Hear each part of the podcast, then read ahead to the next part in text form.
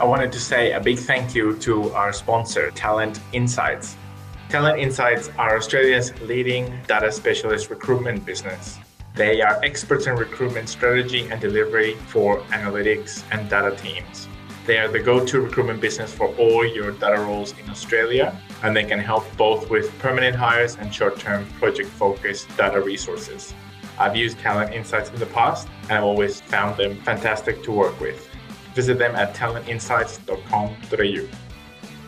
Hi, and welcome to Data Futurology. My name is Felipe Flores. I am your host. Thank you so much for being here today. In Data Futurology, we speak with leaders and executives from around the world that work in the data analytics, AI, and machine learning space. In today's episode, we are speaking with the hosts of another podcast called AI Today. It has a very similar focus to data futurology. And I think the AI Today podcast is a fantastic podcast. We'll have some links for everyone to check it out. I encourage you guys to check it out. So we have Kathleen Walch. She is the managing partner of Cognilytica, and she is also the host of the AI Today podcast. And also we have Ron Schmelzer, who is also a managing partner at Cognilytica and a host of the AI Today podcast. So please check out the podcast. And also during the podcast, they tell us a little bit about their CPM AI methodology, which is a methodology to run ML and AI projects in a way that's repeatable and you get more consistent results. And I know that a lot of people in the audience have been looking for how to solve that problem. So it's great that we get to discuss that with Ron and Kathleen. Thank you so much. Here's the episode with the host of the AI Today podcast. I hope you enjoy. Hello, and welcome to the AI Today podcast. I'm your host, Kathleen Walch. And I'm your host, Ronald Schmelzer. And we have another fantastic podcast for you today. We have been talking, honestly, for the last couple hours with Felipe Flores, who is the host of the Data Futurology podcast, which is a fantastic podcast, also really tackling a lot of the same issues that we talk about here on the AI Today podcast, which is really about making AI uh, an implementation reality. You know, we, we think about all of the sort of the promise and the hype and the theory of what we can do with AI. But of course, for those of you in our, in our listening audience who are actually trying to put AI together, whether you're in the private sector, in large companies or small companies, or you're a consulting firm, or, or you're working in the public sector, you know, in the government's uh, international, federal, state, local, or a government contractor, you know you're running into some real challenges of making AI work. And so a lot of what we do here on the AI Today podcast is first of all talk to the others who have been putting AI into practice and, and some of their issues and their challenges, but also talk about sort of some of the the challenges and the solutions. And you know, on that note, we are just so thrilled to have with us, as I mentioned, Felipe Flores, who's the host of the Data Futurology podcast, a fantastic podcast that I listen to, and we will definitely be linking to in the show notes. So, Felipe, thank you so much for joining us on AI today.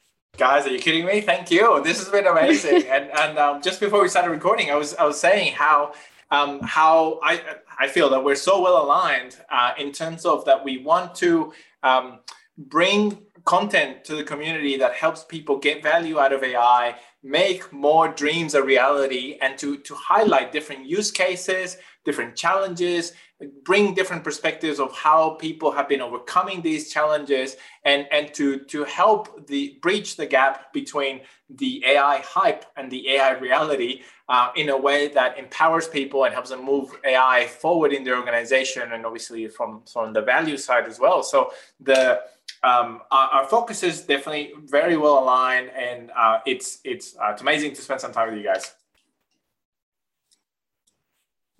Yeah. So, you know, we um we're also on Felipe's podcast, the Data Futurology podcast. And so we'll make sure to link to that in the show notes uh, so that our listeners can listen to our interview with you. It was a really incredible conversation. And you're right, we really are aligned. So I encourage our listeners to check that out.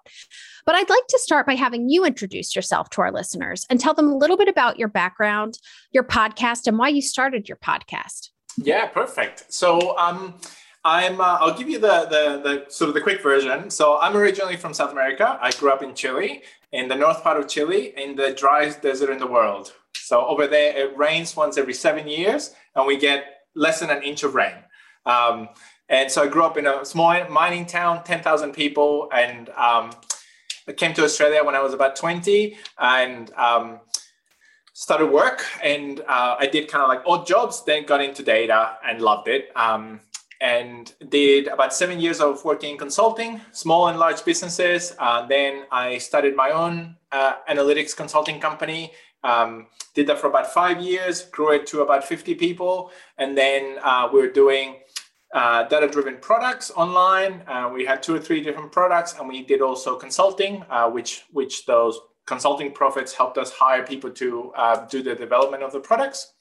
I sold my part uh, this is over 10 years ago now. Oh, yeah. Um, no, maybe a bit less, but yeah, I'm getting old.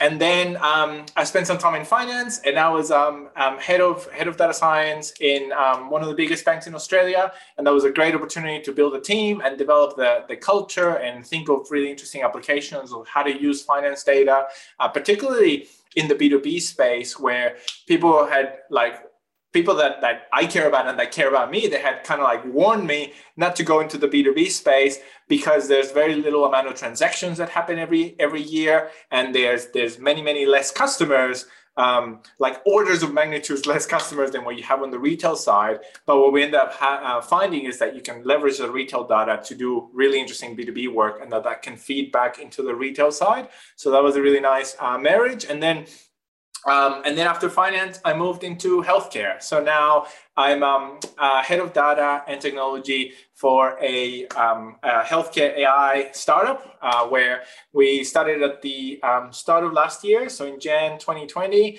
uh, we got some seed funding uh, for from um, two companies, one in Australia, one in Australia, um, and then one in the US. Um, the US is like a huge global brand. Uh, it's called Cigna. So they're in a health insurer. And um, yeah, both companies came together, put uh, put some money, uh, some seed investment into uh, what's now Honeysuckle Health, and um, and we started this business. We've got essentially three three pillars. Where one, we have health management programs, so we help people when, recover after they um, have surgery, or we help them with uh, mental health issues, um, and we do that uh, with programs that are telephonic and digital. Uh, so that's been really interesting. That's first pillar. Second pillar is the contracting side. And this is part of what I love to see and what I've done, I've tried to do a lot with my career is to see kind of like how the hidden part of the world works. Uh, and that's why I was in finance, I was attracted to the B2B side because you get to see entire supply chains of businesses that um, that serve each other and businesses that you never heard about. Like who makes who makes the McDonald's hamburger, McDonald's hamburger cases, like the, the cardboard cases. Like we worked with those people. Um, so you get to see the hidden side of the world. In healthcare, the contracting piece is how um, payers or insurers um, um, agree how much they're going to pay the providers. So the hospitals, the specialists, the family doctors, um, and there's been historically a lot of information asymmetry in that space with like large hospitals um, uh, negotiating with small insurers or vice versa, large insurers negotiating with small hospitals. And that information asymmetry has led to um, really combative relationships. And what we're doing is opening up the data, having agreed metrics, and everyone can see the same.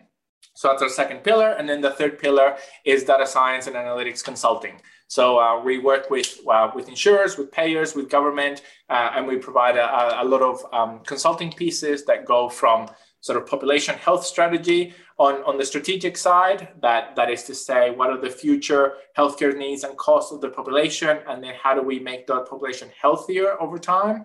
Um, and then on the other end, it's uh, things like data capture, where we have a lot of surveys where we ask people to give us the um, information about their recovery and their outcomes and how they're feeling about the surgery or the procedure that they had for us to create the feedback loops in the healthcare system um, where we can help uh, people have journeys that help them become healthier. So that's um, what I've been doing the last couple of years. But then about four years ago, maybe just a bit less, in 2018, started 2018, I studied data futurology. So I was uh, working in the bank at the time, and um, um, the reason kind of what happened, kind of a bit embarrassing, but uh, to admit that um, I um, I was getting married, and my wife and I were planning a long honeymoon, and we thought like maybe six months, maybe twelve months, we'll see what happens, and we're gonna go for a long for a long honeymoon. And um, I was having a chat with my wife, and I was like, you know, we're gonna have all this time off. what the hell am I going to do? And she was like, you're a jerk. No, she was like, um, she's like, well, if you uh, you like listening to podcasts so much, uh, why don't you start one? And um, and I was like, yeah, that sounds really great. So um, before we left Australia, I interviewed I think about a dozen people that I knew and, and admired in the industry. Um, released those. And, and then what I said is like wherever we go in this honeymoon, I'm going to reach out to people that live locally, that are um, experts in the in this field and ML AI, and that they're leaders and that can help us uh, with the, the challenges and the use cases as we were talking before. And uh, as we traveled for those six months, I interviewed people everywhere we went in Japan, all over Europe, and then I was getting people from other parts of the world. And I thought I was just going to do it for six months. Um, but I thought when we came back to Australia, I'll wrap it up. And then what happened is we came back uh, and uh, um, we had uh, just under 5,000 listeners at that point. And um, during that time that we were away, we started getting um, some sponsors as well, which was helping because um, at the beginning, I always say I didn't know what I was doing, and I was spending a little time uh, doing this when we were on the honeymoon. Um, so getting some sponsors helped like start a team, um, and then when we came back to Australia, um, the first two weeks that um, we didn't release a podcast, we started getting messages to be like, "Hey, what's going on? Um, where's where's where's my podcast?" So I was like, "Okay, yeah, we uh, we better continue." and that's been that's been great like a, a, a wonderful, amazing journey um, where I get to speak with amazing people from around the world, like you guys, and and I've been so um, so grateful and uh, so fortunate about how uh, where this has taken uh, the conversations and the ability to give back to the community has been incredible. And uh, I think that we're definitely aligned in wanting to help people get more value out of out of AI and and um, and be able to help their organizations uh, increase the adoption, advance the use of AI, and really make a difference in this world. Um, so it's it's been amazing to be able to do that. Uh, I know you guys have been running longer. I think um, you guys started in September 2017. So I gotta say, congratulations on your fourth birthday, and it's amazing to spend time with you guys. And um, yeah, I'm so so happy to be here. Yeah, that's a fantastic story. Actually, it's really nice. Connected a lot of dots. We have uh, mining in Chile in the Atacama Desert, and you got uh, Australia and the finance world and the six month honeymoon, which I think a lot of people will be like, wow, uh, that's not a very envious. So um, I, I think that's fantastic, and you're right. I mean, your podcast really does cover a lot of great territory, and you know, there's, as I said, there's no no real competition among podcasters. We really do enc- encourage our listeners to really tune in uh, to that and really catch up. I actually want to go uh, talk about a different two letter acronym. We spent a lot of time talking about AI, right, and sort of making all that work. Um, but a lot of people, especially, you know, they're finding that a lot of the putting AI into practice is pretty mundane. It's not nearly like making autonomous robots and self-driving vehicles. A lot of it really looks like predictive analytics and pattern and anomaly recognition, all the things that we like to talk about in our various seven patterns. Um, but uh, people may be like, hey, wait a second here. Uh, we've done some of this stuff before. You know, some of this data science, data analytics, it looks a lot like BI, you know, business intelligence so maybe you could talk a little bit about because I know you've you've had some of the conversations that we have not had in our podcast with folks who are sort of implementing maybe you know coming from traditional BI, traditional data analytics. Kind of how do you see these these concepts marrying? As BI gone away? Is AI replace? Or kind of where, where are we with with all that? Yeah, that's that is great. I think I think that there's um there's so much value in in in BI. There's um there's it's it's something that I think continues to deliver value and will continue to to deliver value. I think that there's um, there's a lot of uh, because of the the data space has been around for such a long time. Like if we think about the first databases being built 40, 50 years ago, there's been a, a lot of a lot of IP and knowledge that has been developed that is still very relevant and valuable today. Sometimes we are, uh, sometimes as an industry, when we try to keep up with the latest, we um, we sometimes go too far or throw the baby out with the bathwater and then we don't want to know anything about what happened in the past when there's there's bits that we can cherry pick that add a lot of a lot of value. Some of that sits in data warehousing for example um, and and what data warehouse can teach us about building modern data pipelines um, and and then the another space is in in bi where i think that now, if we grab uh, business intelligence and we marry that with AI, um, I think that the, the benefits uh, that are provide that can be provided to, to industry is huge.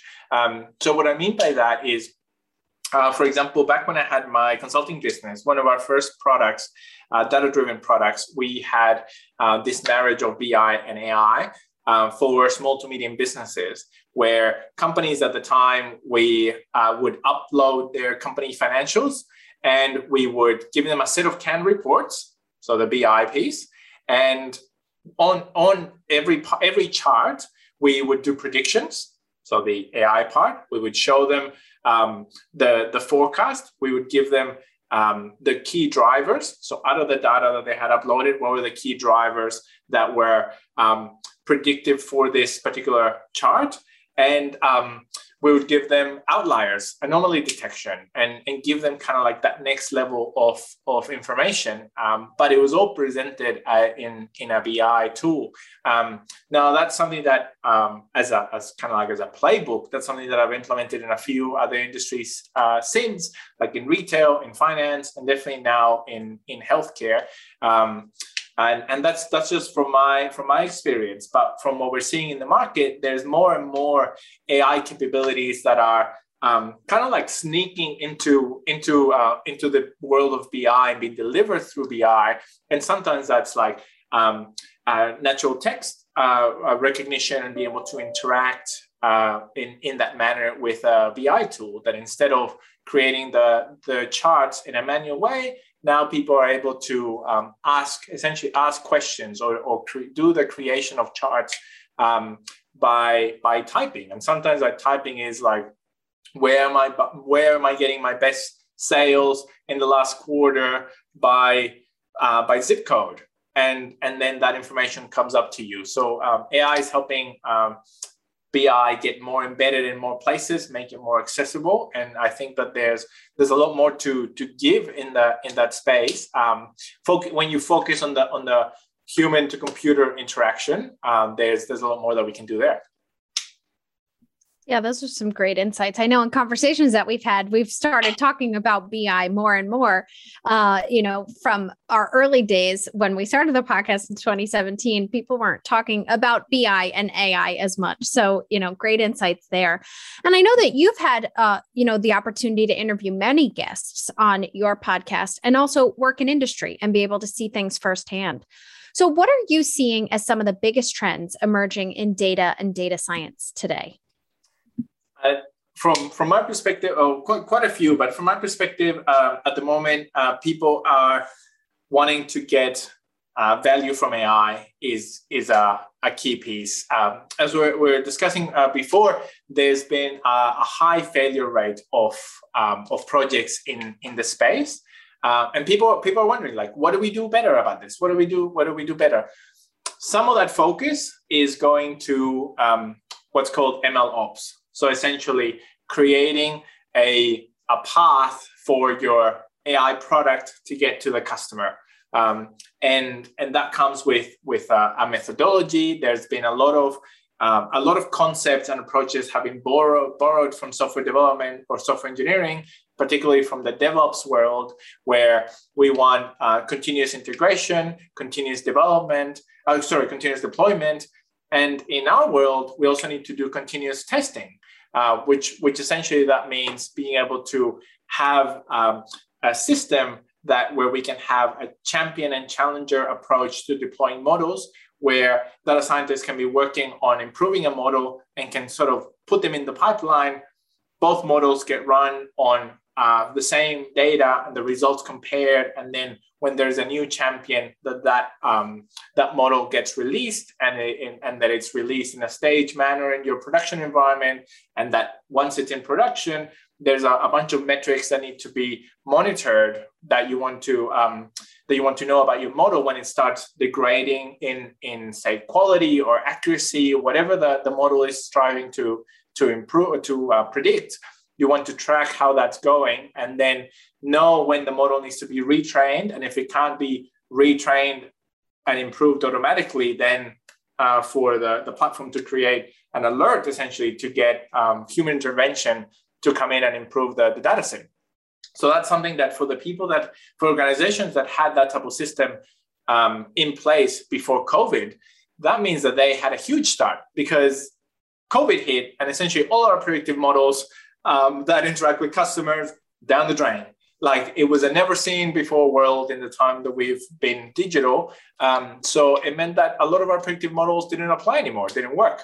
So if you had those alerts, that monitoring and alerts in place, you would know first, essentially. And you and if it needed, in this case, it did need manual intervention, you could do that first.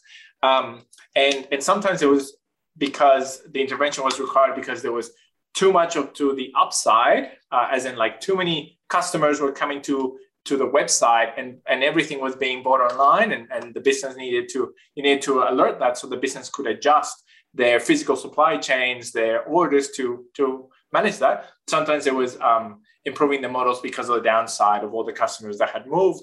That for example in healthcare we saw a lot of um, people uh, a huge reduction in elective surgeries so things that maybe people needed a hip replacement or a knee replacement, and those are stopped, and people decided to wait a long time during COVID, and now it's coming back up. Yeah, that's really, really great insight. And I, I, think you're right. I mean, a lot of sort of the traditional models have really been thrown out. Supply chains around the world have been completely disrupted. Labor change, you talked about that, healthcare, education, working from home, office real estate, transportation, commuting, telecommunication, the use of internet honestly, what has not been impacted? I think that's, I think I just talked about almost everything. Uh, but, you know, um, we do need to find ways that companies do need to respond and need to be agile. And we're going to have to come out of this. Hopefully, this will motivate people to pay much more attention uh, to their data and ways to basically gain insights from it. So, actually, that's one of the things that, that you know, I'd really like to ask you about. You know, um, one of the things you do when you, especially on the podcast and the other things you've been involved in, you're involved in a lot of stuff down there in Australia with data science, that's for sure.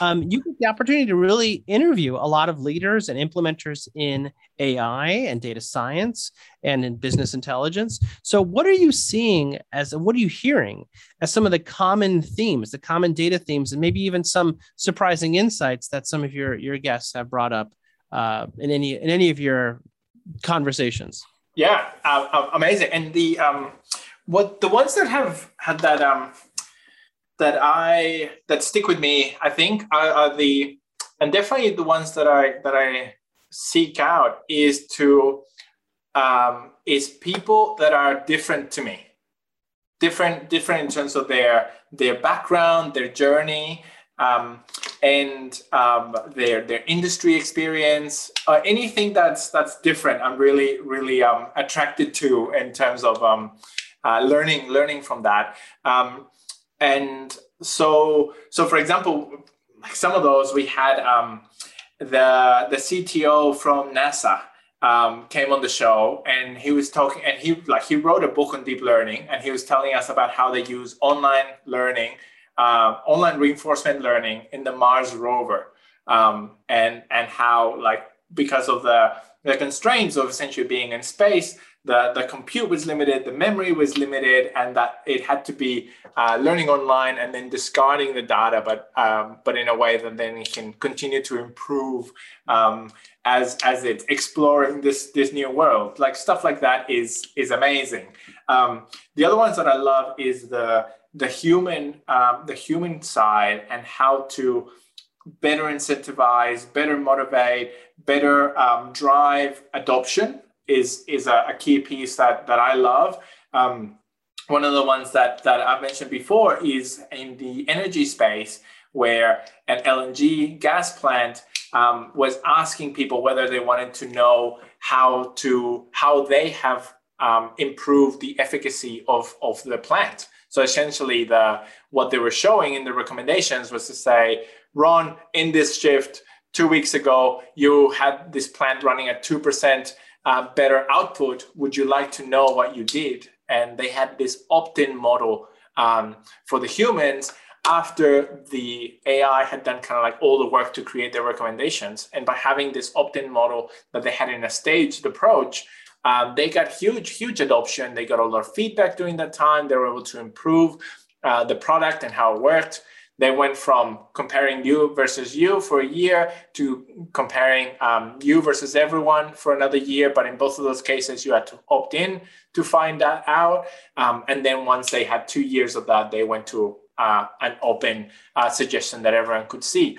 So it's it's um, it's things things like that I love, and that kind of like uh, adoption is in the last mile. Um, the other big piece that I love is seeing the the strategy side, and that um, strategy is kind of like in a in a one line it's saying where do you want to be? Where are you today? And then what's the road to to get there? And we've had people that have brought in really interesting frameworks about how to create a, a data analytics strategy that supports the business strategy. So you, you always start with the business strategy and what the company wants to achieve and then how do you how do you plug into that in a way that uh, it helps the stakeholders get a, a, list of business problems that then you can start to um, to attack with these technology and tools that we have at our disposal.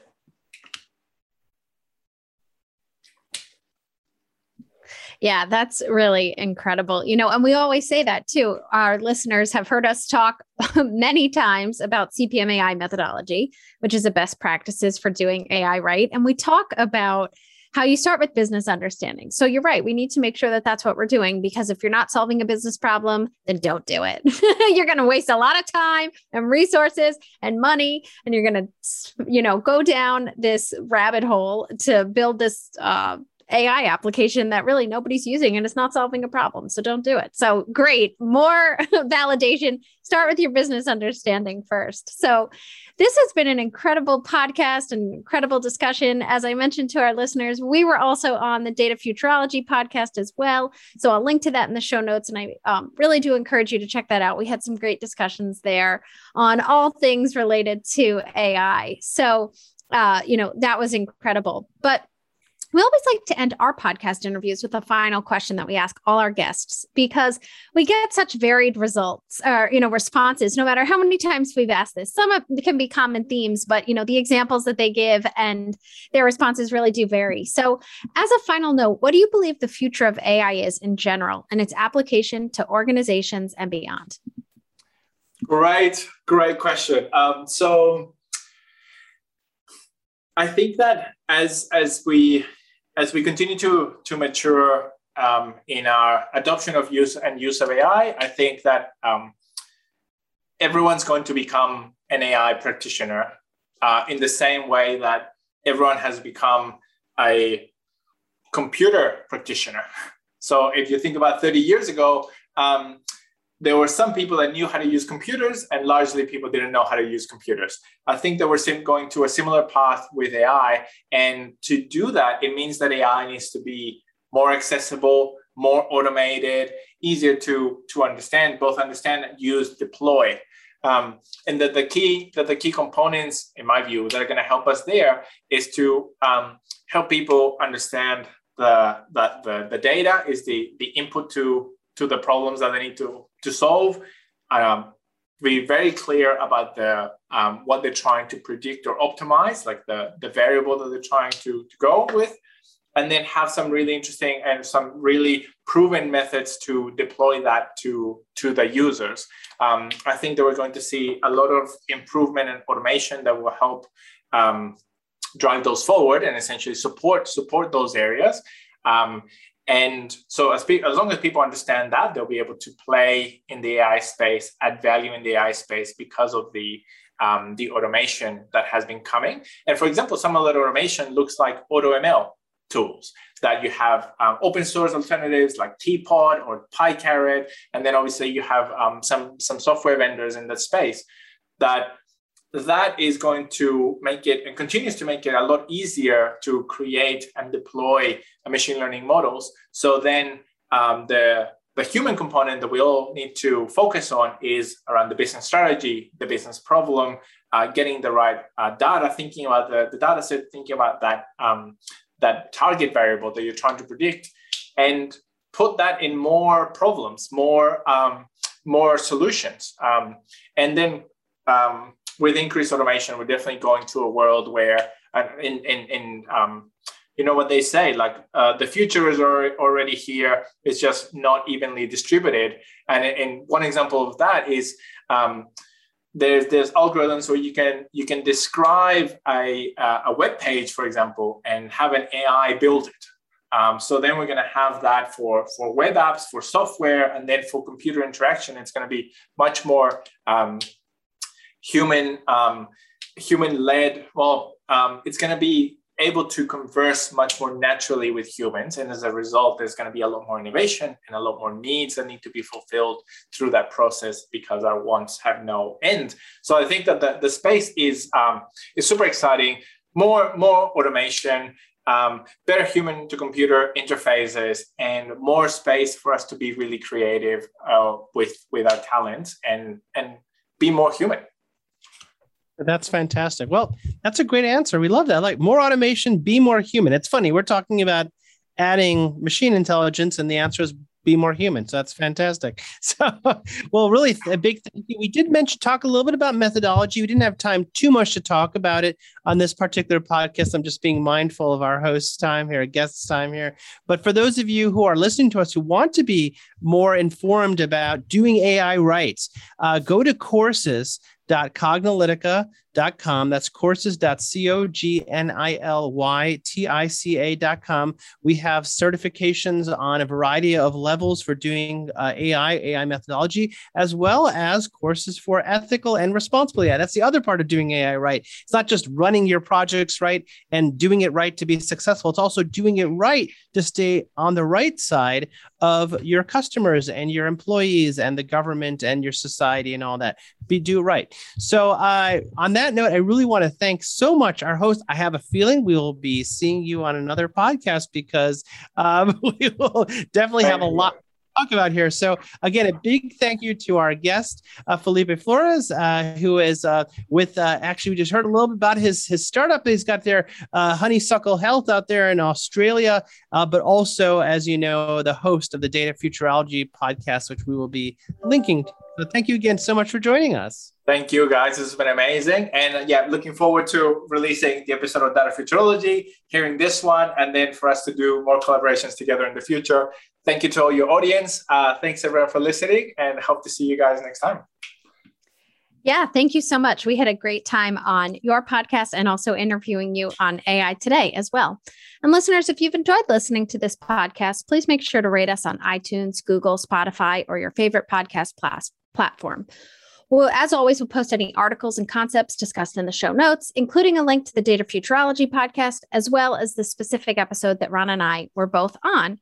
So thanks for listening, and we'll catch you at the next episode we've been focusing on AI today on the challenges of, of really making AI work for, for organizations of all sizes. And we've certainly even interviewed, you know, folks from like the largest of, of banks and finance and retail, healthcare, automotive, manufacturing, pharmaceutical. But, you know, we like talking to small companies, like the three or four person organizations trying to make it work. The challenges really aren't, aren't uh, that much different. So I guess, I guess we're starting with the interview on data futurology. Like we could start there. Let's right. This is great. And um, I love, I love what you were saying about, um, talking about the almost like the the possibilities of AI or the the hype and the reality and how to bridge that gap. Um, that that is awesome. Yeah, I mean, um, so, so maybe, maybe it's a good time for Kathleen to sort of come on here and, and talk about that because um, lately we've been on a little bit of a kick uh, a big uh, on methodology, yeah. mainly because the technology is fine. I mean, you just lots of great choices for for doing all the various different patterns of AI. So, but we've been hearing about these high failure rates, and, and we've been doing these interviews with these CEOs and these CDOs and the chief information officers and all that, and they're telling us, "Oh, we're having all these troubles," and a lot of it has nothing to do with the technology. A lot right. of it has to do with the way the way people are doing it, not what they're doing. Right, Kathleen? Exactly. So, you know, as Ron mentioned, we've talked to a lot of different organizations, lots of people from Fortune 1000 organizations to say, "Hey, how are you running these projects and, you know, what roadblocks are you running into and why are they failing?" Um, or what, you know, why are they not being adopted as broadly as they should? And it really comes down to some fundamental issues around methodology and they are not using best practices, methodologies and we're advocates at Cognilytica, we're advocates for the CPM AI methodology. So it's cognitive project management for AI methodology. And it's really just, you know, a methodology is a set of steps on how you should run your projects so that it can be repeatable, that it's very open and transparent, and people know how you are running it. So that if you want to hire into the organization or you have movement within your organization, people know how you're running these projects. And if somebody leaves, then all of that knowledge didn't leave with them in their head, and you're able to transfer it and continue to run these projects. So what we found is that a lot of these pro- these companies are running projects ad hoc mm. and don't yeah. have a best practices methodology in place. That can be incredibly frightening and it also is incredibly wasteful because they're wasting resources and time and money and then yeah no duh your project's going to fail and then you know and then you're not going to want to get buy-in for the next project so we're big advocates of the cognitive project management for AI methodology, but just adopt a methodology, please. Hundred percent. I I I love that. The um the the way that I think about it is like AI is growing up, but it hasn't got a job yet. And by that I mean like it's not yet giving the returns, like the financial returns, and that's because there's there is that such high failure rate, like over um, essentially like some some articles and some studies say like over 85% of, of um, AI projects are failing. Um, and so having more uh, standardized approaches is definitely the, the key. Um, and yeah, people people are really um, or at least from what I'm seeing, all the focus is about that getting value from AI, getting uh, wider use, wider adoption, and be able to have a consistent rate of successful projects. I think yeah. that people get so excited about these projects and the possibility of what if and you know what what it could possibly do that they really jump the gun and just get started.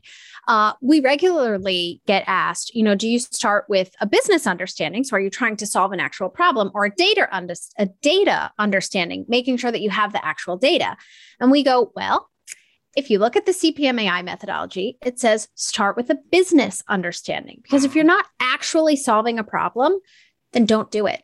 Right. Mm-hmm. We always say don't do AI just to do AI. So make sure that you're actually solving a real business problem. And within the methodology, we talk about this AI go, no go. It's a mm-hmm. nine factor decision chart. And you need to make sure that you're answering yes to all of these questions before you're ready to move forward with your project. So one of the questions is, you know, are you solving an actual business problem? But another question that you need to answer is, are you going to actually get buy-in and adoption from the stakeholders that are meant to use your new um, you know ai solution. And if the answer is no then don't do it. So you know you need to go through this checklist and make sure that you're actually um, have everything yes to move forward. Otherwise you're not ready to begin. Doesn't mean you can't means maybe you're not ready to begin or you're not starting with the correct problem.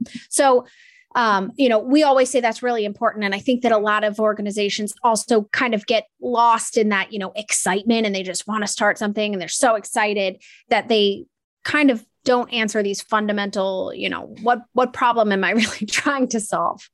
Hundred percent, yeah, definitely happens um, all all the time. It's and it, it has happened to you know like the best people out there. um, it, it, like I've definitely made those mistakes in the past, and and what what I what I see is that the the AI community sort of uh, at least in industry grew up from or is growing up from this cottage industry where um, a lot of um, a lot of leaders and a lot of business people were seeing AI as the the magic um, the magic bullet or uh, the silver bullet that could do anything, um, and the the hype definitely started to get the the best out of people. But then when AI is in organizations for a long time, I feel like people were not engaging with it enough and by by I, by this I mean the the organization at large. They were kind of saying, if we keep these data scientists, these AI specialists, kind of like in the corner, they'll work on cool stuff, and then that's just going to come and revolutionize our business. Um, and sometimes it's been the the mathematical speak around AI that has provided barriers which people haven't wanted to to jump over. Um, and now, as it's becoming more and more um, adopted and spoken about, people are, people are realizing like it's not that hard it's not magic and we need to put some some processes around it some governance mm-hmm. around it get a better understanding and help it help it mature so then we have that that consistent pipeline um, from the specialist perspective i find that a lot of times people want to continue their their specialization and, um, and and it's normal human nature to double down what your strengths are on what your strengths are so if you're good at something just double down and um, and uh, as a well, and then when we look at it from a perspective of getting value from AI, there's a lot of work that needs to be done before the project uh, or before the technical parts of the project start. Right. Um, there's the technical delivery, and then there's a lot of work that needs to be done after the fact. And I think those are the areas that we're really um, across the board. The, they're areas that we're really fortifying as we're as we're improving. And I love the I love the perspective that you guys have of starting with the business problem, hundred percent, hundred percent, and and um, especially that business problem will ideally be aligned to the to the strategy to the strategy of the organization and be supporting that from a from a, a business problem perspective and then you want to um, essentially translate that to a data problem that they gets gets delivered in a, in a way um, that that uh, no guarantees, but that improves the chance of success as a project. Um, right. Once that's done, then you go into the adoption side. So whose lives are going to change as a result of this being rolled out? Whose hmm. day is going to look different? And can we have them chipping in uh, their thoughts and perspectives as we're doing the project? Because afterwards, we're like, the only way that we're going to get value from this thing is if people are interacting with it, using it, liking it, um, and if it improves their their lives. So sometimes it's obviously um, assisting people making decisions or assisting with some automation. Um, sometimes it, those people are inside the company or inside the organization. Sometimes they're outside. But how do we get those people involved um, in the piece, kind of like after the the delivery? Um, and obviously, at, at the moment, there's a lot of a lot of focus on how do we speed up that that delivery side. So all the the MLOps perspective, right. nice. where the way that I think about it is that we have and we're creating like these AI factories, like mm-hmm. where if if AI was a shoe or a tangible object, we would have a factory that makes the the product, makes the shoe, and then we would have a supply chain that gets it to the customer. So we're definitely made a lot of a lot of inroads in my mind. We made a lot of inroads in the factory, in the in the production, production producing the AI product, and now we're focusing a lot on improving the supply chain. So we have these these roads, the supply chains to get the product to the end customer, um, and I think that's also going to help the the the adoption of AI products, the speed of innovation, um, help us get more value from um, um, from AI, and but the way that that's done comes down to what you were saying kathleen like it's it's about the methodology and how do you make it repeatable and consistent so then you can continue to get value. Um, and then what's in with it once it's in with the customer yeah it's all about getting that that adoption up yeah i think that's the that's the surprising thing for us in these in these failures which is that well where where are things failing? Is it mismatched expectations that people are expecting the solution to do one thing and it's really doing something else and therefore uh, you know they're having trouble with it? Or is it that they're having trouble getting started because it's it's trying to bite off too much? You know boil the ocean which is oh my goodness we need petabytes of data. Oh my goodness this data needs to be labeled. Oh my goodness this data is not clean Uh, now it's like now this little project becomes this gigantic project. They're like we're not going to look we, we we're three months into this thing. We didn't realize how bad the data was or we don't have the data. We need to do the labeling. And then they stop. And then it's like wait a second.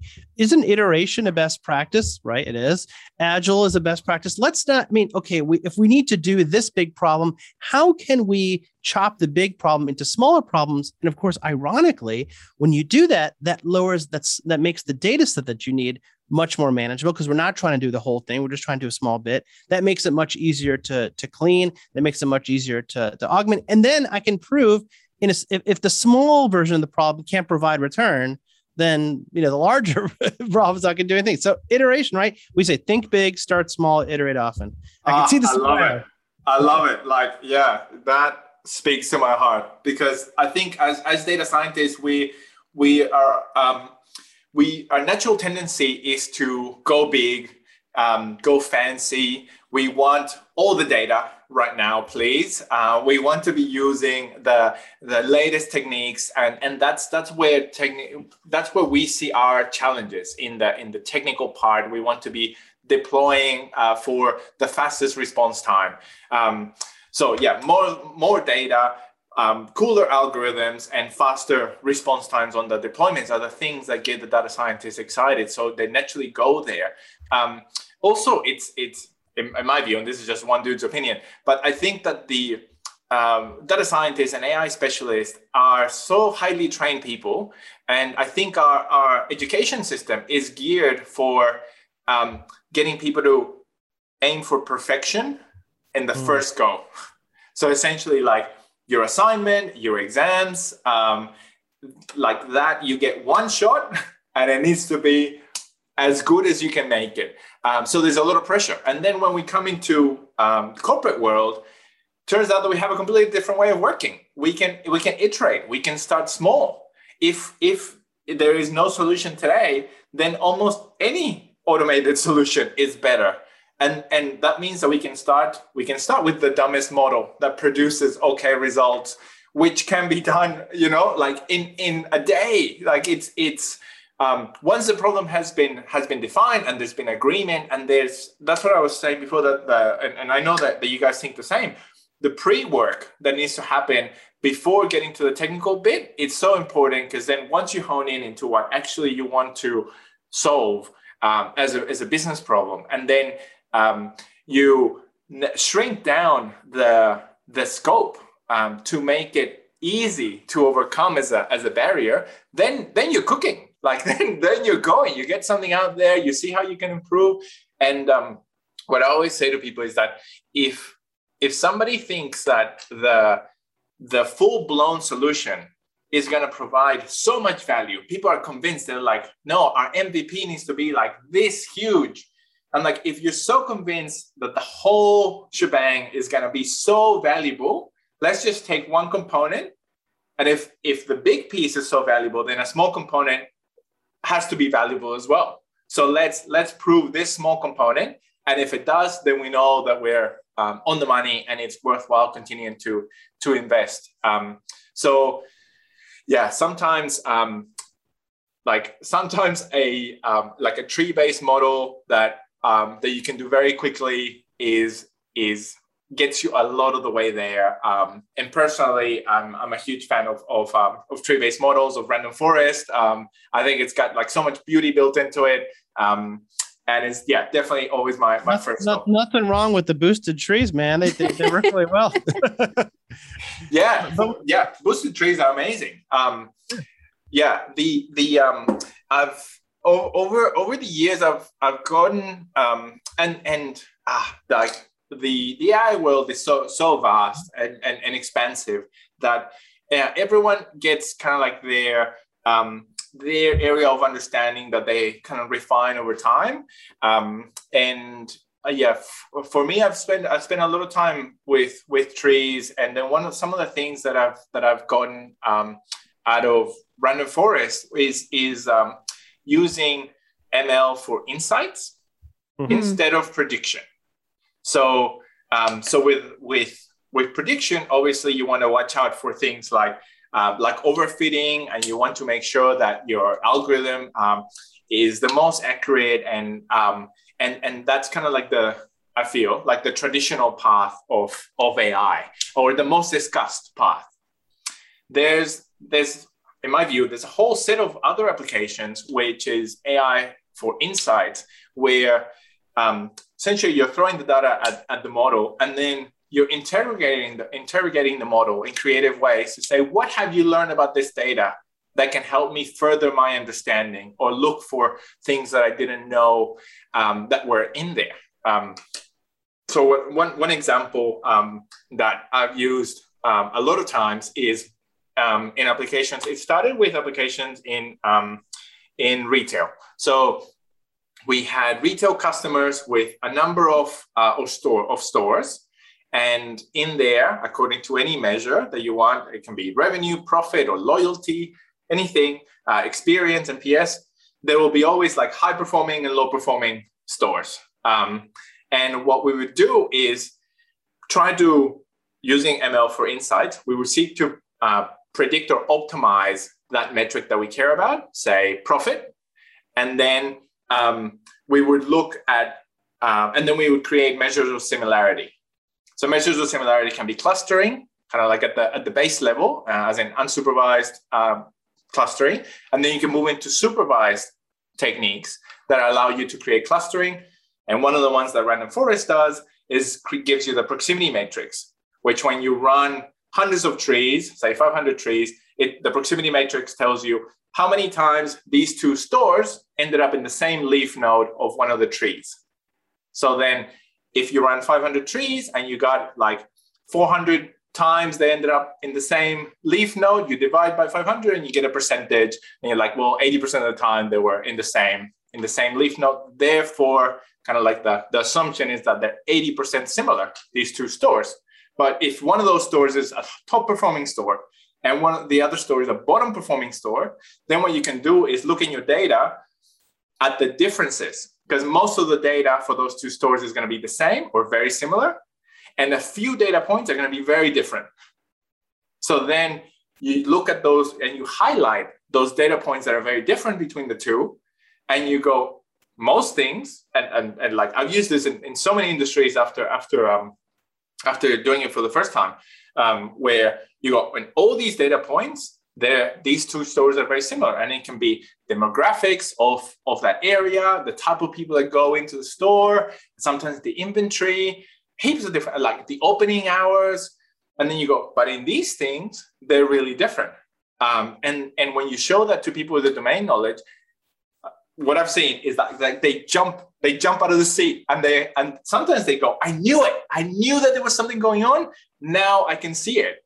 And one of one of the examples, uh, we are presenting that to a, a, CEO of a retail chain, and they they have many many stores around Australia and New Zealand. And um, and we showed them one of these comparisons. He jumped out and he's like, I knew it. I knew it. Um, it's the inventory that needs to change. And we didn't have inventory, we only had financials. So I was like, How did you get to inventory? And he goes, Well, you're telling me that this bottom performing store is getting these type of customers, um, and that that is a difference that it has with the high performing store. He's like, I know that the inventory that we have in that store doesn't match to the customer profile that's going to that store.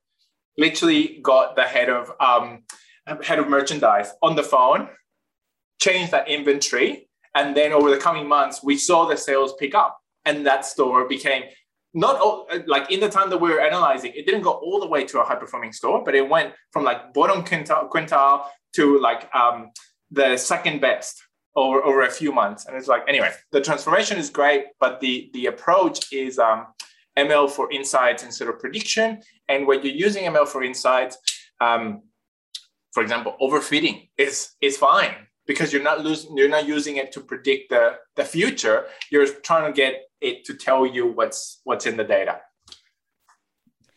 Yeah that's really interesting. I, I like your examples too. Um, you know because people can learn from data and they need to. But another thing that we need to do is also help them be more data literate and how to understand and make sense of that data. So that's something that's really important too.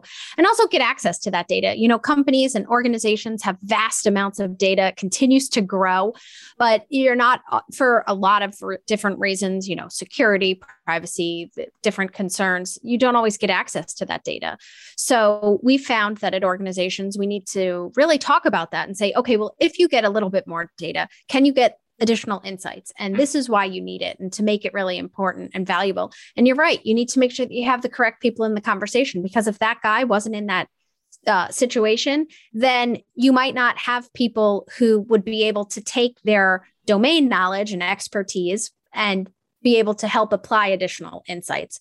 So it's always important to make sure that you have the correct people in your AI projects as well. And we talk about that uh, and how it's critically important, especially within each phase of the methodology, to make sure that you have those people there.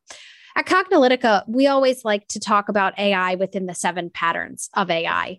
Um, and we think that that's really important because when you're talking about AI, you may be talking about, you know, an autonomous vehicle, and I may be talking about an AI enabled chatbot. Ron may be talking about a predictive maintenance system. And they're all you know, those broad umbrella applications of AI, but they're not the same thing.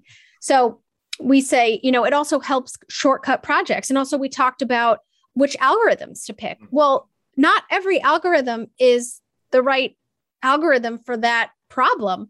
So understand what it is you're trying to do, and then you can pick different algorithms based on that. You know, you had also talked about, well, you, you know, figure out how accurate you want to be. Mm-hmm. Sometimes you know, just a decision tree is a great solution. Uh, depending on the application as well, you may not need to be uh, very accurate. Maybe 80% accurate is an acceptable threshold. So you need to set that too. And then that, you know, a, a lot of different things come into play with that. Um, what you know with the data that you need and the algorithm that you select and how often you retrain the model um, so you know all of that is incredibly important. And maybe i'll let ron talk a little bit about the seven patterns and what and what they are and why they're so important. Yeah. It's really interesting because if you're doing for example trying to train a model to detect spam you have a bayesian classifier it is perfectly fine. You're trying to do a sentiment analysis. We've been using support vector machines for a long time. They work very well. Uh, you talk about random forest. We love boosted trees for a lot of things. For example, if you're, uh, we have a couple really interesting stories. Uh, you know, for example, product recommendation. You know, if you're trying to basically recommend a product, you know, we have moved to machine learning models to do this. But you know, back in the day when Amazon first came out, they just used product categories. So it's like you're in the camping category. Someone buys a tent. I will recommend other products in the camping category, or I will just simply look at what other customers who have bought products in that category have also brought. And I will basically just do a very simple rank. So it's like nine times out of 10, someone bought a tent, they also bought a lantern or something like that. Okay, great. Well, I will recommend it. There's no machine learning there. It's simple data correlation. And actually, Amazon t- themselves tells the story because when they were rolling out Amazon Prime, their uh, movie uh, service, they wanted to basically do movie recommendations so or, or show recommendations and they had a very very hard people were coming up with models their own great data scientists trust me amazon's been they got some data scientists over there if they can squeeze money out of something they will do it because yeah. that's the business that they are in and they were having a very hard time beating basically the heuristic, the dumb model, which was just recommend the top 10 most popular movies or whatever shows in a category. No, no algorithm needed. So it's like, yeah, just yeah. count. They just count, literally count the number of times people watch something, and like and mm-hmm. sort by the number of times and reverse, you know, sort and be like, that's what they recommend. And they were trying all these models. They're doing A/B testing, and they're like, no model performed better in terms of increasing the click rate. That's what they were trying to measure, or the view count, or whatever it was. It took them like many, many, many iterations for them to finally find a model that did work out better. But actually, it's interesting to go. This is sort of like the cautionary tale, which is like, well, sometimes you know finding the the best model isn't actually really isn't the best you know? You know when we talk about that we talk about the patterns because um, you know there are other we do try to use these these techniques of ai for solving different kinds of problems and they're not always the same. Predictive analytics and, and decision support is one kind of problem where we're trying to use machines to help us make better decisions. But pattern and anomaly detection is actually a separate pattern which is either finding the things that fit or finding the things that are exceptions, the things that don't fit, right? The anomalies. But conversational patterns is a different thing. You know, if I'm trying to build a conversational model, whether it's NLP, understanding what the user is saying, or NLG, which is now all of a sudden becoming so popular with GPT-3, the purpose of that is really to facilitate human machine, machine human, and human human communication. It's very different um, sort of problem. Recognition, you know, that's kind of what kicked all this off. The ImageNet and all that image recognition was about trying to to help. Uh, really, honestly, it's about processing unstructured data. That's really what it's all about. We have all these images, these videos, these emails, and and it's very hard to to query them they're not structured. So can we basically come up with an approach where I could automatically classify them or automatically do these things? And there's a whole kind of uh, series of problems that get solved. Now, in each, and there's also two other, three other patterns. There's the hyper personalization pattern, which is part of what we were just talking about, which is that treat each um, person or each system as its own thing, build the profile, and then basically try to find the optimal for that profile. Then there's the goal driven system. which is sort of like playing you know finding the solution to the maze you know the DeepMind thing And then the final one, of course, is the autonomous pattern, which are systems that are supposed to operate with little or no human interaction. It turns out each of those patterns have very different sets of requirements for things like accuracy. With for patterns and anomalies, it's about finding the outlier. So the accuracy depends on kind of what the outlier is. Outlier is. If it's cybersecurity and you're trying to detect fraud, then you may have one sort of sensitivity. If it's product recommendations, you're like, ah, you know, being 5% wrong, what does that mean? Maybe the conversion rates are lower, maybe not. Um, so, and, and, then I think I have one other interesting story here because it gets to the retail point. We were actually, Kathleen and I spoke at a, at a uh, retail oriented, it was actually really a construction conference. Uh-huh. Um, and on that panel was this was was a company that basically uses machine learning to help find locations for new retail um, yeah. establishments. Basically, best you know, find the best sites. The problems they run into is when they have these new concepts. So uh, there, there was a company there that's in the float spa business, which is uh, I've never been to one, but I guess you can float and be sensory deprived. And they're like, where do we where do we put this? Uh, where do we where do we site these sto- these stores? And what they found is that there's an affinity. Stores that are floating tend to be located near massage um, and massage yeah. envy places, and they just found that there's this natural affinity, and the models help them basically find it out. And, and, and that's what they're doing. They're using the models for insight and basically say, what, what is this most like when it's not so obvious, right? I love question. it. Oh man, so many things there uh, for what you guys have said that that I love. Um, I love the, the discussion and what Kathleen was saying about data literacy. Um, I think that that's that's a key one to to drive, and I think personal views that I think as an industry we could we can do it better. Um, and maybe maybe we can talk about that. In in a little bit. I love the Amazon example, and I love um, the simplicity of it. Um, and I know that um, in, in other cases, Amazon has been in a bit of bit of hot water um, with the simplicity that they're. Um, oh, so in, in a bit of hot water, but then people didn't realize that there were such simple approaches in the background.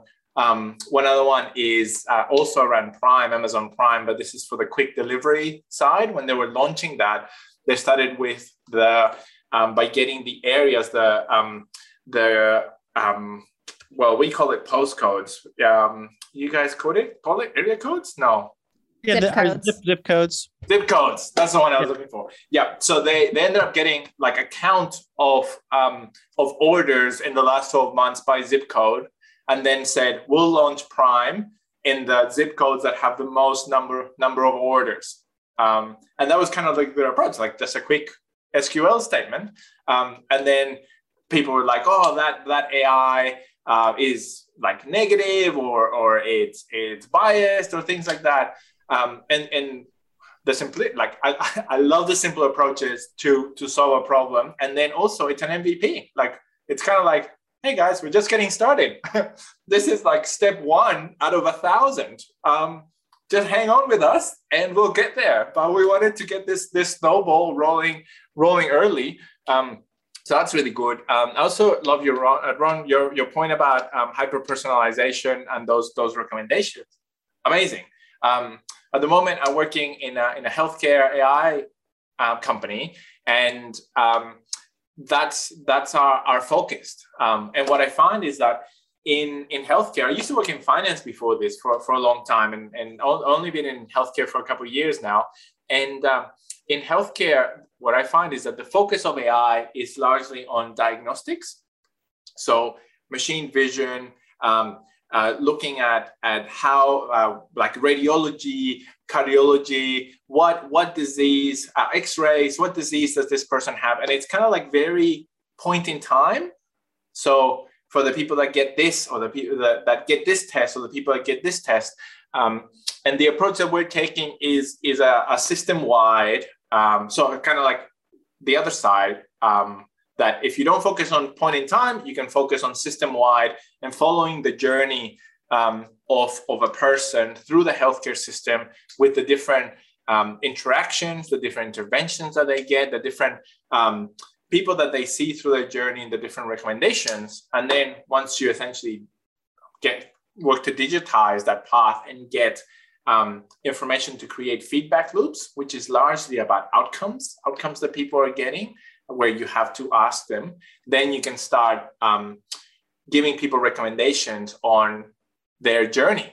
and and where they should go to next and how to go through the um, the maze that that is the healthcare system sometimes and um, and that's that's yeah proving like a really interesting um, problem space as well yeah i mean for sure and we talk a lot about it's kind of interesting because we talked about the two areas where we're seeing hyper personalization being applied the most successfully is actually in finance. We talked about referred that, and in healthcare. Yeah. And um, I, I honestly, actually, AI has actually been getting into a bit of difficulty, trouble with uh, diagnostics, the use of it, recognition, specifically IBM Watson. It's kind of notoriously over uh, stated their abilities here. And there was for a while the radiology associations and uh, had assumed that AI systems would would do the first pass, but now they're all kind of backing away from it. The error rate's high and missing things. So um, you know, there's sort of less interest in that. Ironically, of course, though, um, AI systems are really good at the hyper personalization. What what the recommendations I would give you for for behavior, for treatment, for nutrition, exercise, mental well being, you know, all of that really is very specific to you. Like the time that you wake up in the morning, I'm not going to be recommending you go up and, you know, do like, you know, heavy weightlifting at 6 a.m. if, if you can't wake up before seven. So, or, or it It's might like be like, yeah. yeah. Some people like the early morning run. That's like Kathleen. Some people like the work working out at 9 p.m. You know, um, same thing. You know, different people have different diets. You know, st- and so you know you can't. One size clearly just doesn't fit all, right? And that's really what what these systems are good at. They could say, oh, they could find the correlations and say, oh, you know, you- you're you're just like Netflix. It's like you're interested in these things because of your browsing history. Then you could say the same thing with medicine. Um, you know, these are things that will work for you based on your history. And the same thing in finance. If I'm trying to help you save for a goal or invest something, I could see your spending behavior. I could see that you know you just you just you just like those five dollar lattes every day. I'm not going to kick that habit. We'll have the the health conversation separately, but from a finance perspective. you know, I could tell you, hey, that's 150 $200 a month. And, you know, you could probably put that money away to save your, for pay your whatever that you need to pay off. And that would help a lot. And like, oh, well, thanks for that recommendation. So it's, it's these are the this is interesting. These are the very practical ways in which AI and machine learning are providing benefit today. And when we talk about AI today, that's why we're so surprised that the companies that that have like been running into, into challenges are like, well, how does it work so well in Yeah. this relatively trivial example and you're you're just having such a hard time. You know it's cl- clearly uh the the mismatch between all the things we had we had talked about. So you know we're sort of pounding it. We hope 2021 and 2022 are the year that it sort of like really clicks in. Yeah right? It like that and i think i think that we're we're getting there. We're making good good progress. Um but i think as a um as a as an industry we uh, and thi- this again this is just one dude's view like one dude's point of view. Um in my opinion i think that we need to do a better explanation of how people can get involved in the process and add value. What we've been doing is uh, data literacy programs where we say, um, you know, uh, learn how to make dashboards or learn how to do SQL queries, um, learn a bit about the, the machine learning algorithms, and then you'll be a better stakeholder. You'll be able to have the conversation, jump in the project, add value, um, help help with your domain expertise or, or business knowledge. And uh, I kind of think that we're, we're not highlighting enough the the critical pieces that um, that is it comes down to the data set that that we are going to be well first of all it comes down to the business problem as you guys said once we have agreement on that when we come to the to the technical delivery it comes down to the data set like what data do we have or should we put in here to to help make make this uh, prediction or optimization part a and then part b is like what are we trying to predict? What are we trying to optimize? What's what's our, our one thing that we're trying to um, trying to do? And I think that um, often we we jump as I think as Kathleen was saying that we jump into these projects um, without that clarity, and we kind of like try to stumble our way into into clarity, and as a result, like means that our, that our projects drag out, that we are not able to to sometimes even get to the to hitting the mark. But in the in the technical delivery um, phase, like I reckon it's it's all about those those two things. And then once you have your your AI product, then we talk about um, the supply chain, like getting it to users and then getting the adoption and getting people to, to change their their routines, their behaviors. Um, and in, in that space, I've, I've seen some really nice um, suggestions from from people that I've had in in the podcast where there was uh, one guy that just uh, his story stuck out um, still um, sticks with me that he works in uh, the energy sector and they have uh, natural gas plants and they had um, like 20,000 sensors in in a natural gas plant and they were uploading all the data in real time onto the cloud crunching it coming back with recommendations for the operators and when they went to provide those recommendations um, what I loved about this is that they didn't just hit everyone with the recommendation. Ron, do this. Kathleen, do this. Felipe, do this. What they said was like they essentially put iPads all over the um, all over the plant, and what it said was, "Hey, Ron, um, when you were doing this shift two weeks ago, you were doing you were running this plant at a two percent uh, two percent better, two percent more effective. You were doing this two weeks ago." Would you like to know what you were doing differently? Click here for yes. You could leave it, you could take it. No hmm. judgment. So then, obviously, some people took it, some people didn't, some people were talking. They did that for a year. Mm-hmm. For a year. And then they moved into phase two, which was instead of comparing yourself, you versus you, then they expanded to say, um, you versus others in this shift. So, um, hey, Kathleen, other people that, uh, or you and other people that have done this exact shift have gotten 3% more output from this plan. Would you like to know what they did? Yes, bang. Another year. And obviously, in the background, it's working with the people, educating, user adoption, uh, making sure that people know that they're not going to get replaced, um, and getting them comfortable and, and essentially getting to a point where the majority of people are opting in. So that was year two. And then year three, the recommendation straight away. Mm-hmm. People could choose to ignore them, but the recommendation was there and it was open. And um, and the I, I, I particularly love that delivery because it created intrigue on mm-hmm. what it could be and it started with you versus you.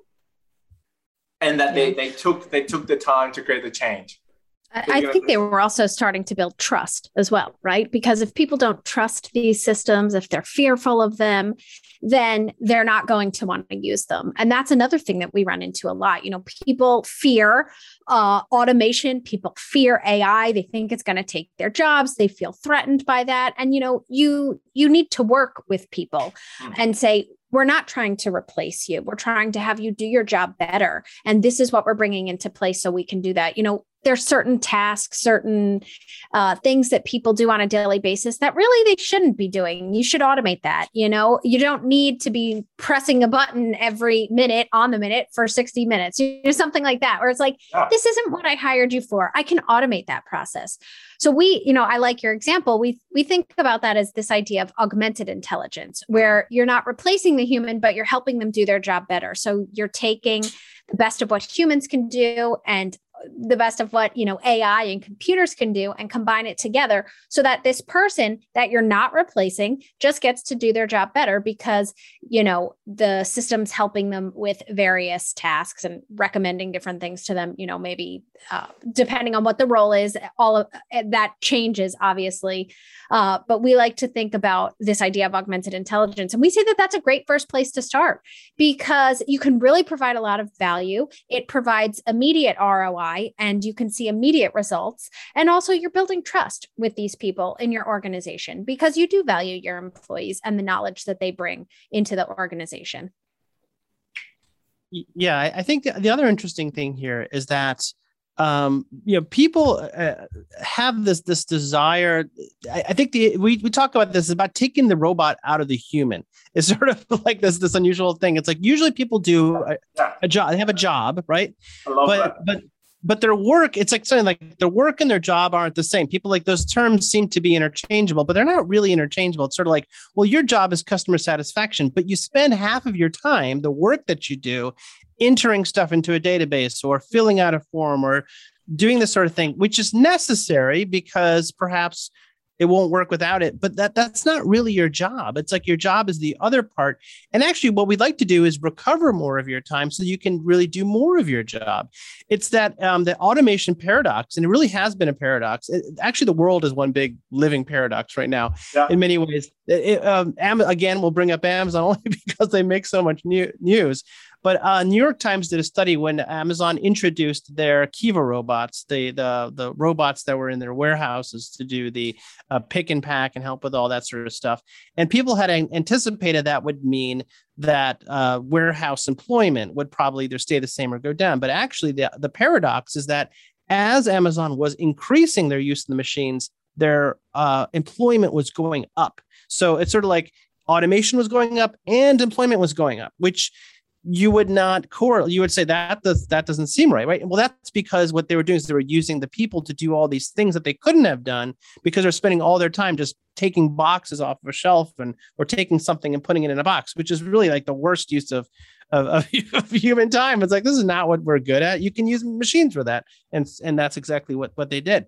And so and so this this paradox kind of goes along many many many places and, it, and the, the world is one weird paradox now because uh, here we we actually have this unusual situation. I think it's worldwide. It's definitely in the U.S. Maybe in Australia, where where we have actually um, low employment numbers, but companies are having a are also having a hard time finding people to to do very um, you know to do everything from hospitality, restaurants, delivery, supply chain, and actually a lot of companies are are facing uh, issues with their business, not because of high costs or low demand. They have enough demand.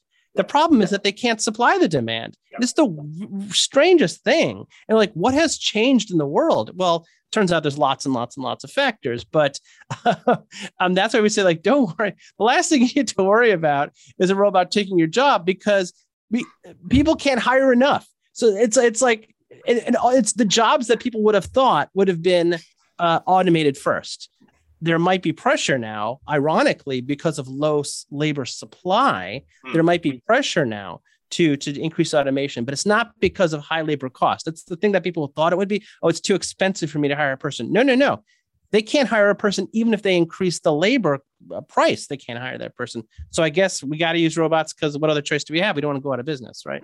So it's, it's, so true, so true. Same thing happening here, where um, yeah, I, I, I um, the way that I see it is that uh, a job is there to solve a problem or fulfill a need. Um, we've got lots of problems to solve in the world, and we, as humans, we've got more and more needs every day. Like our expectations are continually rising. There's always, there's always going to be another another gap. Uh, I totally agree with you that um, that the the the sort of the job apocalypse um, I, I don't see it i don't see it coming in either. I do i do love um, um, the the way that you describe it in terms of taking the the robot out of the job. I think that is ace and that's definitely where where we need to move into. So um, people are able to add uh, more more value uh, and spend spend the time where they should be well, well, well. I mean, Kathleen, I mean, we'd like to talk about this. We'll have you on our podcast. So that, that's sort of like the other thing. We're doing this little podcast swap here. So for listeners of your of your podcast, you should know that we're interviewing Felipe on our podcast. We have a bunch of questions we'll be digging into on the AI Today podcast. Maybe it's a good good time for us to mention. I don't know if we talked a little bit about it. I think we were talking about. It's been around for about four years, and now going into our fifth year. But um, we're really focusing. You know, our audience are trying to focus on the people trying to put this in technology, AI into practice. And um, it's very strange to say this. As much as you know, we love AI. We, we you know, we're we're you know, we really fans of kind of where AI can be, but we're also realists, and that it's like you know, at the end of the day, you know, in order for this technology to stick around and be successful, it has to be providing tangible benefits, or we'll just find ourselves where we always find ourselves with AI, which is that it's of interest, it bubbles up and we we're so excited and could do all these things. And then like eh, six, seven, eight years later, we're like, it didn't work, over promise. All these crazy AGI people doing crazy things, and then and then we go back to doing enterprise databases or whatever is the mm-hmm. hot thing, cloud, you know, uh, stuff, and and we kind of go back to it, and we'll be back here again in 10, 15 years from now, so or 20. Um, but but but we're we're fans of it. Uh, it's almost kind of um, uh, weird in some ways that we're using the term AI for for many of the things that we're talking about. That we would we would maybe not have necessarily ascribed the intelligent machine to to better predictive analytics and pattern and anomaly detection and you know uh, uh boosted trees. Uh, but it is also true that a lot of the problems that are sort of classical AI problems have to do with things like understanding human speech. We had a we had a, a um, podcast uh, interview with uh, the Applied AI Pod podcast where um, the host she asked us, she goes, um, "Well, is the Turing test still relevant?" And um, you know, that's a really very good question because uh, you could argue that uh, with GPT three and a whole bunch of things, we're doing a good job of fooling humans uh, that machines are, are the ones having the conversation. So does is that a true test of machine intelligence? And you know, th- things are probably things are probably changing there. But it's kind of strange that for a long time, the test of is a machine intelligent was about conversations. Yeah. And now we're like, oh, we've solved that, you know, two years ago, but we don't have intelligent machines. So, you know, I don't know, Well, we actually had a, another podcast uh, with the hosts from the Harvard Data Science Review podcast, and they were saying, you know, uh, start to really be scared when AI can tell a joke and it makes sense. because there's a lot of different things that come into play. Like, yes, you have to get natural language, but you have to also have common sense and reasoning and understand what a joke is and what makes it funny uh, and get people's reactions. So that was really interesting because, you know, we said we have a, a, long way to go before we we get to there. But once an AI can tell a joke, then be scared. So uh, yeah, is the Turing I, test relevant? Maybe that should be the new one. I don't, yeah, I don't know. I watched um, I watched a video that uh, generated by an AI that consumed like thousands of hours of stand-up comedy on YouTube. And um, the video was rendered. So there was like a guy on a stage and there was the audience. Um, and he was telling jokes and um, the and he bombed in the middle. Like he started really well, the audience was loving it. Then he bombed in the middle, and then he brought it back in. And uh, some of the jokes were terrible. Um, there's a couple in there that like I had a chuckle, and I was like, this is pretty good. and I think I think now that there's kind of uh, as you were saying more with the generation side of, of text that where um, AI is is able to write. Um, then um, yeah, I think I think that uh, jokes are are not not a far stretch from where things are today. In my personal view, just one dude's opinion. Um, but I think that we naturally, as humans, we keep moving the goalpost right. that whatever is out of reach, that's AI. Like that's the machine intelligence. And whatever's in reach, oh, that's solved. Um, right. At one point, it was chess, right? Oh, like if a machine can play chess, we're doomed. It's over. Right. We can just pack and go home. And then the singular, the singular Deep Blue. Um, and and then they were like, okay, well, we still got jobs. Um, we're able to get more value from this technology. Um, it's not it's not this magical realm, um, and I think I think we're, we're seeing well more and more innovations um, of that ilk. Um, you know, in the in the past decade with with AlphaGo or with the protein folding, like this stuff that is gonna revolutionize our, our, our lives in 10 years, in 20 years, that are, are things that are breakthrough today. I think that uh, GPT-3 is is another another great example that you know in a year in, de- years to come, definitely in a in a decade from now, we're going to look back and say, shit, look at all these things that we're able to get because of um, the the protein folding um, algorithm that DeepMind created and then released. um, which is amazing, or or because of GPT three and and um, so yeah, I, I think that uh, in general, we will continue to move the goalpost. Whatever is out of reach is is AI, and, and we'll see magical um, it, whatever whatever's in reach is is solved. One of the ones that happened in the last say five years or so that I was I'd been personally looking forward to for a long time was going from text to an image and image mm. to text. So to say like, I want to see a bird with uh, um, like brown chest and black wings and a yellow beak on this on this tree. You type that and then the image appears. I was like, that's going to be magical. And then it happened, and I was like, not so magical. Like, but I love it. Yeah, it's it's it's um it's things that are that are chipping away at the at the progress that we need to make. Um, and I think that um, there there will always be a need for for human creativity to sit on top of that and to and to think about um, what what is actually the problem that we're trying to solve? What is the data that should go into it? What should we be optimizing for? Um, because there's there's things that haven't happened. There's spaces that haven't been explored that need to be explored. So not um, the data that is that is kind of like backward looking or using what already exists to to predict the future um, super helpful obviously like revolutionizing every industry out there um, but it wouldn't have been able to give us um, Cirque du Soleil, mm-hmm. right? Where this, if you think of Cirque du Soleil as, as being the circus industry, circus industry had been in decline for over 100 years. Um, the, the moves that the industry had made was to have more rings in the tent, uh, to travel, to um, have animals, to have all this type of stuff. And then the, the human innovation was to say, how about we flip this on its head and we go high end, expensive, one ring, super talented people, um, and then we we travel with that and no animals. Um, and it, and it's something that um, the making that that leap and making that work um, in the world as a business opportunity um, is is not something that I think AI uh, can, definitely can, can't do now. Maybe not not in the in the short to medium term.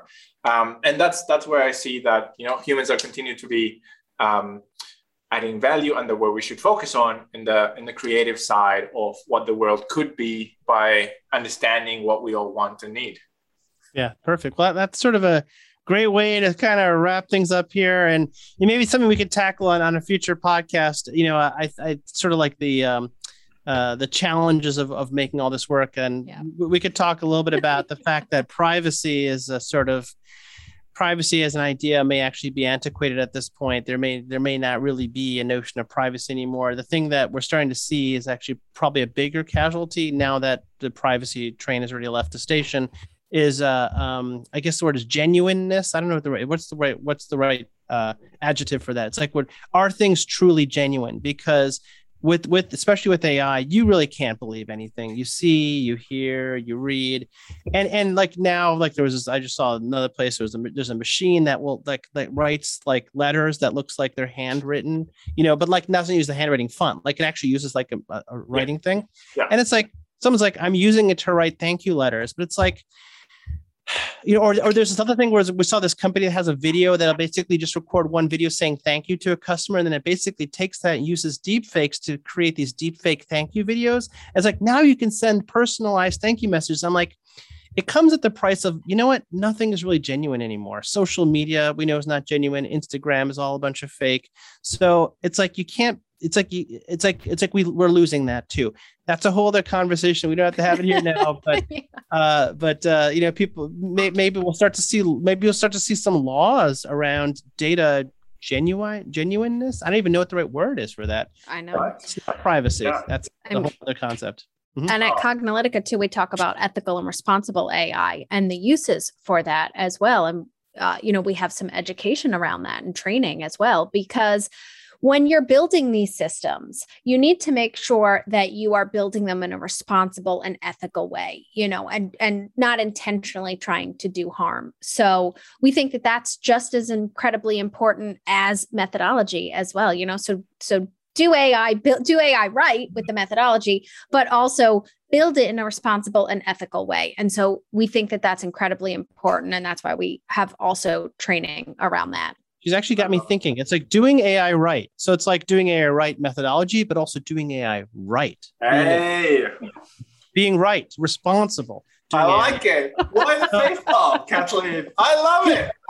sides of the same coin. Two sides of the same coin. Yes. yeah, I totally I like agree. it. That brings this episode to conclusion. Thank you so much for listening. Please find us on datafuturology.com or on Facebook, Twitter, LinkedIn, or Instagram as Data Futurology. Also go to datafuturology.com forward slash podcast to find the show notes for this and any other episodes. If you like this episode, it would mean a lot to us if you could leave us a review wherever you listen to our podcast. I hope you enjoyed this episode and that it was helpful and valuable for you. Thanks again, and see you next time.